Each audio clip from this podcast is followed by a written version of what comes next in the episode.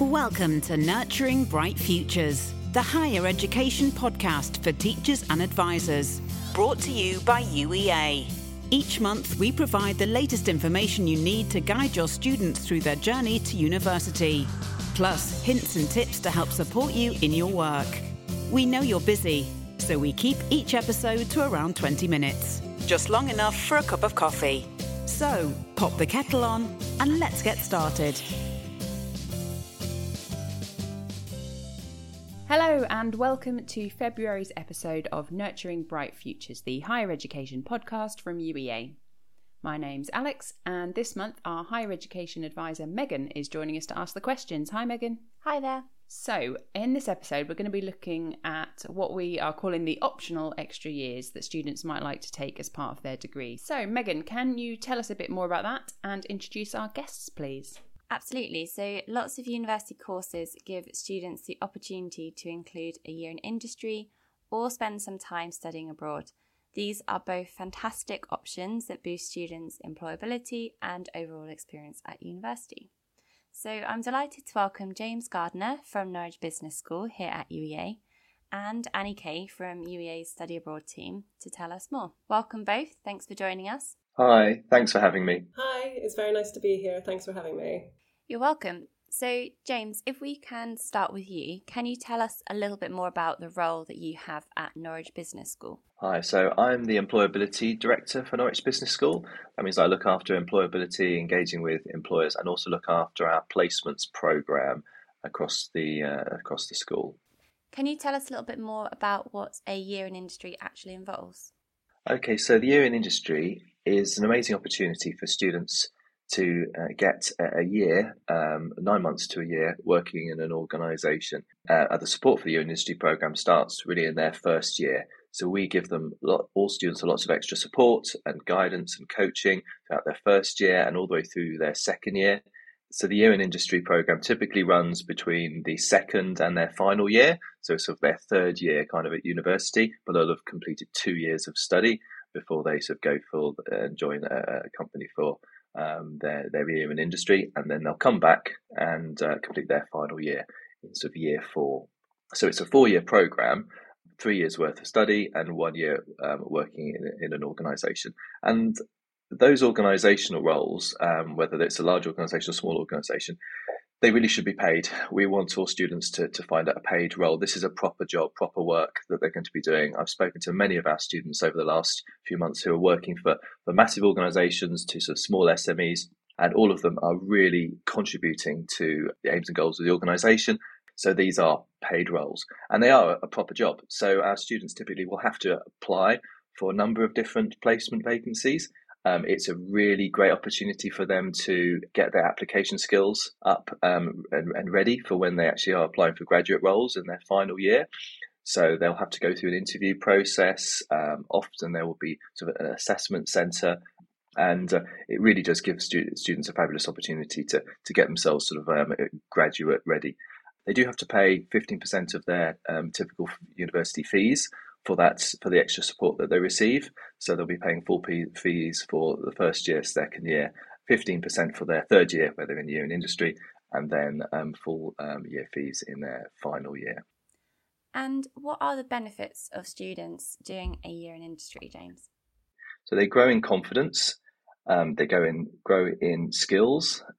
They understand actually what it takes to, to work in, a, in an organization at pretty much a graduate level because actually these students are working often with graduates who have recently joined the organization and they're not really seen as being a sort of a, a short-term intern. They're seen as being almost like well they're treated like a full-time member of staff really. So they're given all the support all the training necessary involved in sort of um, continuous professional development. It gives them um, a great feeling of, of independence because it's possibly their first full-time job really. So it, it, it, shows them that they're able to sort of stand on their own two feet. It also helps them to contextualize all the, the, the research and theory that they've done over their first two years and apply that to sort of a, a business setting. In the long term, it really helps them to get ready for applying for a, a graduate role because they've actually gone through the process of applying for a role, going through uh, creating a CV, filling out application forms, interviews, uh, mock assessment centres, and assessment centres. So they've gone through that whole process uh, once before, so it does help them in their final year. Um, but overall, the students that we have on placement now have, have said more than anything, they feel that they're work ready. They feel that they're actually ready to join uh, an organisation. But it's not just really that it helps them when they leave university. The year in industry program really helps them in their third year because they'll be able to contextualize everything that we've studied um, as theory um, by applying it to a real world role.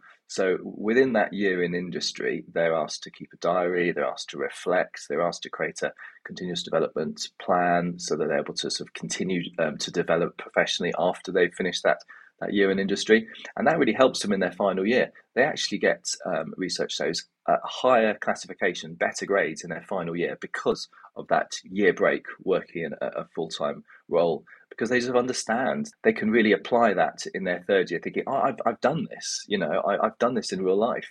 And that's uh, that really does help them to be able to make the best of that last year. So yeah, lots of benefits.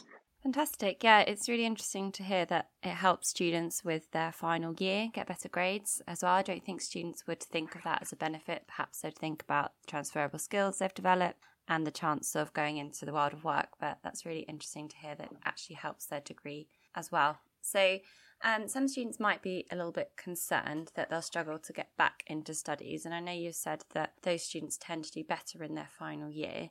What do you think teachers and advisors can say to help those students make the right choice for them if they are thinking about just getting their degree kind of done in those three years as opposed to doing a year in industry? The wonderful thing about the Year in Industry program is we have about 100 students um, going out to, to work in employers e- each year. If they're worried about um, leaving sort of university for a year and then coming back and not knowing anybody, what they'll really find is that about a quarter of the whole of the cohort within that year of, of, of their um, on their sort of their different business degrees are actually going out to university and coming back. So it's a really easy way for them to get back into university because you know a, a, quarter of all their, their their peers will have done the same. So from a social perspective, it's really quite easy. From a academic perspective, we meet with all of our students a number of different times. When I say we, myself, my colleagues, academic colleagues, and professional service team meet with uh, students while they're on that year in industry. And one of the points we meet is we talk about the modules that they should be applying for for their final year. And then just before they come back to university, we again meet with them again just to make sure that any any questions are answered, that they can quickly and easily come back to to uni and, and continue their studies. Um, that they've uh, that they're supported in sort of reintegrating back into the student population um, yeah, usually they're really excited to get back to see sort of their, their tutors and their lecturers and their fellow students after sort of not seeing them as much for a year. How would students go about looking for that year in industry? Do they have to decide um, in their second year or do they have to decide when they apply to university? So, uh, from the point where students actually join their first year programme, we connect them with experts within the career centre who will support them to to understand where their skills are, their strengths are. We give them opportunity to be mentored by profession, professionals within different industries and organisations, again to find out more about what that type of company organisation would be like to work for. So we give them uh, a great insight into the types of sectors, types of businesses, types of organisations and professions that they might want to uh, move into. So they don't need to make a decision in their first year uh, onto what type of firm, company, sector, or business that they would like to move to in their second year. But during their second year, they'll start applying for those roles, and then we'll help and signpost any vacancies that, uh, that are available and support them with the application process and mock interviews and um, sort of getting them sort of ready to, to make the most of their year in industry program. So they're supported by a lot of professionals, but they don't need to make a decision about what type of company organisation they want to join until their second year. And I imagine lots of students might have an idea, but I guess that will change throughout their degree um, once they've chosen different modules and different topics as well. So, thank you ever so much for your time, James. It's been really interesting listening to you talk about year in industries for students. Thanks so much. It's really been a pleasure. Email schools at uea.ac.uk to find out what we can do to support your school. So, Annie, moving on to study abroad, can you tell us a little bit more about the options available to students here? Yes, absolutely. So, the great thing about study abroad as part of your degree is that it's actually something that's available to a wide range of degrees. Um, and essentially, it's the option for incorporating a period of time abroad uh, into your university degree. That could be as a short course in an academic break, but it could also be a semester abroad or a full academic year studying at another university abroad. I think there's often a kind of conception that it's mainly for languages students, but actually, all kinds of degree courses include study abroad. And actually, because there are so many different countries you can go to, um, you can kind of study in an English, native English speaking country, uh, but you can also study in English in a country that might not have English as its first language. So it's really available to everyone, it's not kind of language dependent. And students find their study abroad place by going to what we call a partner university. So that's a university that the home institution has this exchange relationship with. So that's really great because it allows them this kind of independent step, but it's within the security of an exchange relationship with two universities who know each other well, who are used to sending students back and forth, and who can kind of provide that support as well. So I imagine you'll say many of the same things as James just has. But what would you say are the kind of key benefits for students that are considering undertaking a study year abroad or a period of study abroad? Yeah, I think loads of the benefits overlap with that year in industry. I mean, first and foremost, there's that personal development that you get from spending that time abroad you know, it's incredible. We work with loads of students and we just see such a difference between how they kind of feel and their confidence and their resilience before they go, and then how they are when they come back and how much they've learned and grown. Because when you get to kind of experience new people, you experience a new culture, you build that sense of yourself and you build that confidence and you get that sense of like, I can do anything. It really broadens their horizons for students. And I think it's a really natural next step to the independent students start to develop when they start university. And it comes at the perfect time. It's normally about midway through a degree. So when students are looking kind of to stretch a little bit further, then they've got that study abroad experience to allow them that opportunity. Then, similarly, I really can't stress enough how amazing the skills are for employability.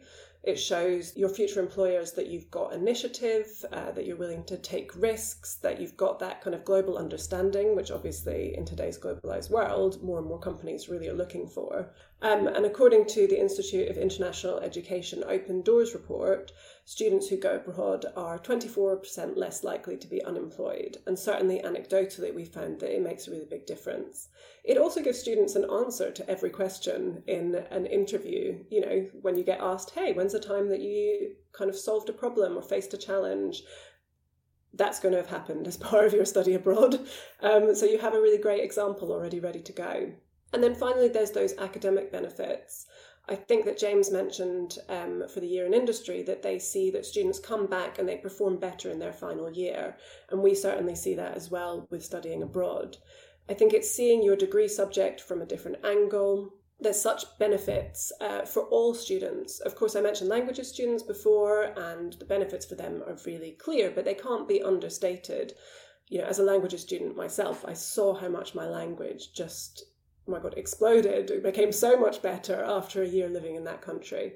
But it isn't the case for any country. Seeing, for example, the subject of politics or history approached in a European country post Brexit is fascinating. Experiencing the amazing laboratory or research facilities of a science focused university in Australia or Canada, being a literature or creative writing student and studying in the States with their kind of wealth of novelists and writers, it's really fascinating and it just adds such a depth to your degree that I think is hard to replicate without doing that. The thought of moving to study in a country may seem pretty daunting to lots of students, and understandably, there may be concerns about the costs involved. Would you mind just talking us through the support systems in place to help students with those costs? Yeah, absolutely. Because there is a lot of support available, um, both financial, which we'll talk about, but also practical and well-being support as well. In terms of the financial side of studying abroad, it definitely can sound that, like it's going to be really expensive. But I think it's important to remember for students that first and foremost, they don't pay any fees to the university abroad. So that means they could go to the States, get that very expensive uh, year of education, but they don't pay any of those fees. They just pay fees to their home university in the UK. All student finance is portable, so they still get their maintenance loan and any bursaries that they may be eligible for while they're abroad. And then there's also the government's new Turing scheme, which is in its um, pilot year this year, but has been confirmed in the budget to be lasting at least another three years. And that's where students, all students going abroad, as long as it's over four weeks, they are eligible to receive this grant. So it's a monthly amount. It varies depending on the cost of living, but somewhere between three and four hundred pounds. And it's not a loan. You know, they get that money, they don't have to pay it back, and it's just this amazing boost for students um, who might want to go abroad but be a bit concerned about any extra costs. As well as that financial support, there's obviously also practical support from both the home university sending students abroad and the university abroad receiving you. So both universities will have a team of people uh, like my team who work with the students uh, to help them prepare, to help them look at their application process, to give them advice on where to go, like to choose a destination, and also any support services that are in place, they still have access to both the ones abroad and at home. So that might be student support, any counselling services, uh, student finance advice, things like that. So there's a huge network there uh, to help students kind of overcome any challenges that they might face. Perfect. Thank you so much, Annie. I think that is super reassuring. Now, obviously, there has also been some kind of uncertainty with travelling abroad in the last couple of years, especially.